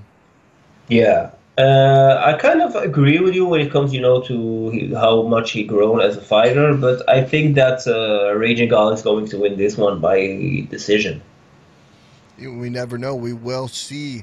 The main event, though, is Robert Whitaker versus Israel Adesanya. That is one for the ages. Very, very special fight. The interim champion, Israel Adesanya, is taking on the Australian-born Robert Whitaker. Yeah, the champion. Respect the name. Listen, Robert Whitaker is maybe one of the best fighters right now in the UFC. I feel that his win against Yoel Romero and against Jacare Souza, like, made him the champion that he is, a fighting champion. Like, he didn't fight like for so long because of injuries, because of after the wars he had against Yoel Romero. But he looked sharp. I saw him, you know, training. I saw some videos, some recent videos of him. He looked good. He looked real good. No, definitely, for sure. After the hernia, you know that he had to go to the hospital for a hernia. He's been recovering like crazy. He's known about this matchup for Israel Adesanya for a while, so they've been eyeballing each other. It's finally coming Saturday night, Sunday morning, October 5th. Can't wait. Official prediction, you have Robert Whitaker. What round, or is it going to be a decision? I think it will. We will have a finish. I think that Robert will win in the, maybe I would say, in the third round by TKO. I'm going to say Israel Adesanya by second-round TKO. We will see. We will see. I'm super excited about this one, man. But, yeah, anything else you got for UFC 2 or 243? Not really, but I have a fight that I'm really excited about. Gregor Gillespie against Kevin Lee. Yes, I'm super excited about that, brother. We'll get into that a little later on down the show, but for UFC 243, that is about it, guys. Like always, we'll have a quick station identification, and we'll be right back. This is Muhammad the Motor Usman, and you're listening to MMA Wreckage Radio. All right, guys, joining me at this time is your boy, Eric Anders, going back down to middleweight next week. How you feeling, man? Man, I'm feeling great, man. This is probably the best I've felt at this point. Before a fight than my previous business to 85. Now, Gerald Meerschaert, how do you feel about that opponent at middleweight? Man, he's a super dangerous opponent. You know, he's a guy, no matter how the fight's going for him, whether he's winning or losing, he's capable of snatching that neck and getting submissions and finishes late in the fight. So just something I have to be wary about. Do you plan on keeping this fight standing, or would you like to keep it to the ground? Show everybody who's man. I'll take the fight wherever it goes, you know. I like the matchup better for me on the ground, on the feet. So, and my takedown defense, I feel like, is good. So, I think that he's gonna have a hard time getting to the mat. But if he does, I'm very confident in my game off my back or even on top to either get back to my feet or beat him up from the ground. Was that kind of the emphasis of this training camp? Pretty much keep him on the feet. I mean, not really, because like I said, I trained everything all the time, so no matter where the fight goes, I'm comfortable in any space in there. Now, we talked a little bit about the different gyms you hopped around at. Where's your home base at now? I'm in Birmingham, Alabama. Okay, yeah. And what gym are you fighting out of? Do you have like an outfit? Okay, yeah, nice. Yeah. But you spent some time at Fortis. How was Dallas? Man, it was great, man. You know, I was there at a perfect time. There were a lot of guys getting ready for fights. You know, Ryan Spann, he's also fighting the same night I'm fighting in Tampa. Lonzo Manafield was in there. Jeff Neal, Uriah Hall was getting ready for Shoeface. You know, I didn't work with Peterson or Miles Johns because obviously those guys were way smaller than me, but they were getting ready for fights. And, Vancouver and Mexico City, you know, all three of those guys won. Yeah, Steven looked real nice with that spinning back fist. Yeah, it was just a room full of killers, and I like the way that Coach Safe runs his practices. So, you know, it was a great room to be in there. It definitely had Muhammad Usman out there, another up-and-coming heavyweight. That dude's scary. Yeah. Kennedy, I don't know how to say it. Yeah, I'm not going to make you say it. I know exactly who you're talking about, though. Yeah, there's just a lot of killers out there, man. How's everything for you at home? Man, everything's going good, man. You know, the boys are busy with soccer and football. And, you know, the wife is doing her thing. And, man, we're just enjoying watching them do their thing. What have you been doing to kind of, like, fizzle out, kind of have your downtime? What's your go-to? Man, I just be chilling, man. You know, I'm either at the house or the gym, especially at this point during the fight, you know. I really like the movie theater. I really like watching movies, but can't go to the movie theater without the soda and the popcorn. So yes. I go ahead and stay out of the movie theater for a few more days, and then you know, go there one day next week after the fight, and you know, catch like 2 or 3 movies. Is there anything in particular you want to see? I really want to see that Once Upon a Time in Hollywood. Oh, yes, me too. You know, I kind of watched it on bootleg, but, you know, it was a bootleg copy, so I was missing some things. And for the reviews, and everybody I talked to who saw the movie said it was really good. It wasn't that impressive on bootleg, so there's a dollar movie theater across the street from my house, and when I get back from the fight, I'll go check it out. Hit them up. Go to Walmart first. Build up on your snacks. Oh, you already know. So, Boston. Did you choose Boston, or is this kind of something that just kind of thrown out to you? I'm fighting in Tampa, Boston. Oh, Tampa. Sorry, I don't know. I'm literally looking at the screen. It says Tampa. Sorry about that. I'm just getting where I fit in, man. Wherever they say the fight is at, I'll be there, and you know, that's what it is. Now, middleweight, was that a decision that you made, or again, it's just something to get in where you fit in? Yeah, a little bit of both. You know, I think that's for my career, middleweight is better, but for my entertainment and the fans' entertainment, you know, I'll fight at 205. So, you know, this is just a fight that was offered to me, so, you know, we took it. No, definitely. And going forward, what would you like next? Would you like to try to make a claim in this middleweight division if this fight goes good? Yeah, you know, I'd like to fight again at least once this year, and middleweight would be perfect. Especially if it's before Thanksgiving, because yeah, for sure. I like to eat and snack and all that other good stuff. I look forward to Thanksgiving every year round. Just as soon as December hits, I'm like, is it Thanksgiving yet? Yeah. So, what's new? Anything? Man, not really, man. It's just kind of, you know, whenever I have a fight coming up, man, I kind of shut everything down. So makes sense. You know, we really don't do much, but. You know, watch sports, watch fights. We're, the Birmingham has a Major League Soccer team now, so we're going to check them out tomorrow. So it'll be a fun little weekend before I got to get out of here. And when are you leaving? I leave Sunday. Oh, okay, perfect. Excellent. Yeah. Last time we went out there, got a nice win against Vinicius Moreno, looking to duplicate this performance again in Tampa. How do you do that? I just go out there and be me. You know, I impose my will and hit them till they don't want to take it no more, or they don't get up. So, you know, I'm a finisher. I think, you know, the vast majority of my fights have been finishes, knockouts, or TKOs. So, you know, I plan on going out there, you know, being the juggernaut and going out there and trying to take somebody's head off. And is there a couple names that you have in mind for next, or you just kind of really focus on Gerald? Man, the other person I'm looking at is Gerald. You know, that just like in the last 2 weeks, you see the landscape change so much between who's got fights, who's not fighting, who's injured and whatnot. They're taking guys who already have fights and moving them around and switching the opponents and whatnot. And that's just the middleweight division. So, you know, I'm not really too sure what the landscape's going to look like here by the end of next week. So, you know, but I'll be ready to fight again pretty quick. Now, middleweight. It would be kind of crazy for me not to ask you about the big middleweight title fight happening this weekend. Who do you have? Israel Adesanya, Robert Whitaker. Dude, I don't know, man. You know, I think Calvin Gastelum kind of showed some chinks in Israel Adesanya's armor, but from one fight to the next, I don't think we see anybody evolve as fast as Israel Adesanya. So, has he fixed those holes? You know, we'll see. You know, Robert Whitaker, you know, he's down to make it dirty and get in there and make it grimy. So, I think that's what he's going to have to do to beat Israel Adesanya.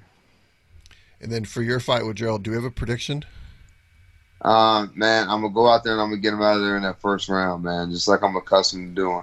I don't get paid by the hour, so, you know, I want to get in there, put paws on him, and, you know, take it to the bar.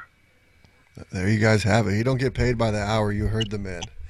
Well, brother, I don't want to hold you much longer. I want to give you an opportunity before I let you go, though, give a quick shout-out to your sponsors, teammates, loved ones, anyone that's really helped you along your MMA journey. Man, EW Motion Therapy kept keeping me injury-free with the, you know, the soft tissue work, movement, flexibility, and range of motion stuff. Infinite CBD, you know, CBD, you know, really helps you recover and take it to the next level. And Rev Gear, you know, super reputable company, awesome gear, and glad to be working with them. And then where can the fans find you on social media? Man, you guys can find me Facebook, Twitter, Instagram at Eric Anders, ERYKANDERS. There you guys have it. You're going to have to catch him next week on UFC on ESPN Plus 19. That is in Tampa. His opponent is Gerald Mership. That is at the middleweight division. Eric, thank you again for coming on. We can't wait to watch you perform next week. Man, my pleasure, brother. Thank you for having me. Of course, brother. We'll have you on again after this. Mm-hmm. All right, man. Have a good one. My name is Jillian Robertson, and you're listening to MMA Wreckage Radio. All right, guys, thank you for joining us for episode 43 of MMA Wreckage Radio. We have Nadia Cassim, Jared Gooden, Eric Anders, and Manny Bermudez. Thank all four of you guys for taking time out of your day. Thank you, Waleed, for helping me out with this. Special thanks to Bellator for everything that they've done. Special thanks to everybody else for continuing the support that you guys show. There might be a little switch up in the show here soon, so we'll keep you all posted, and just stay tuned, because no matter what the name is, it's always going to be the same. Peace.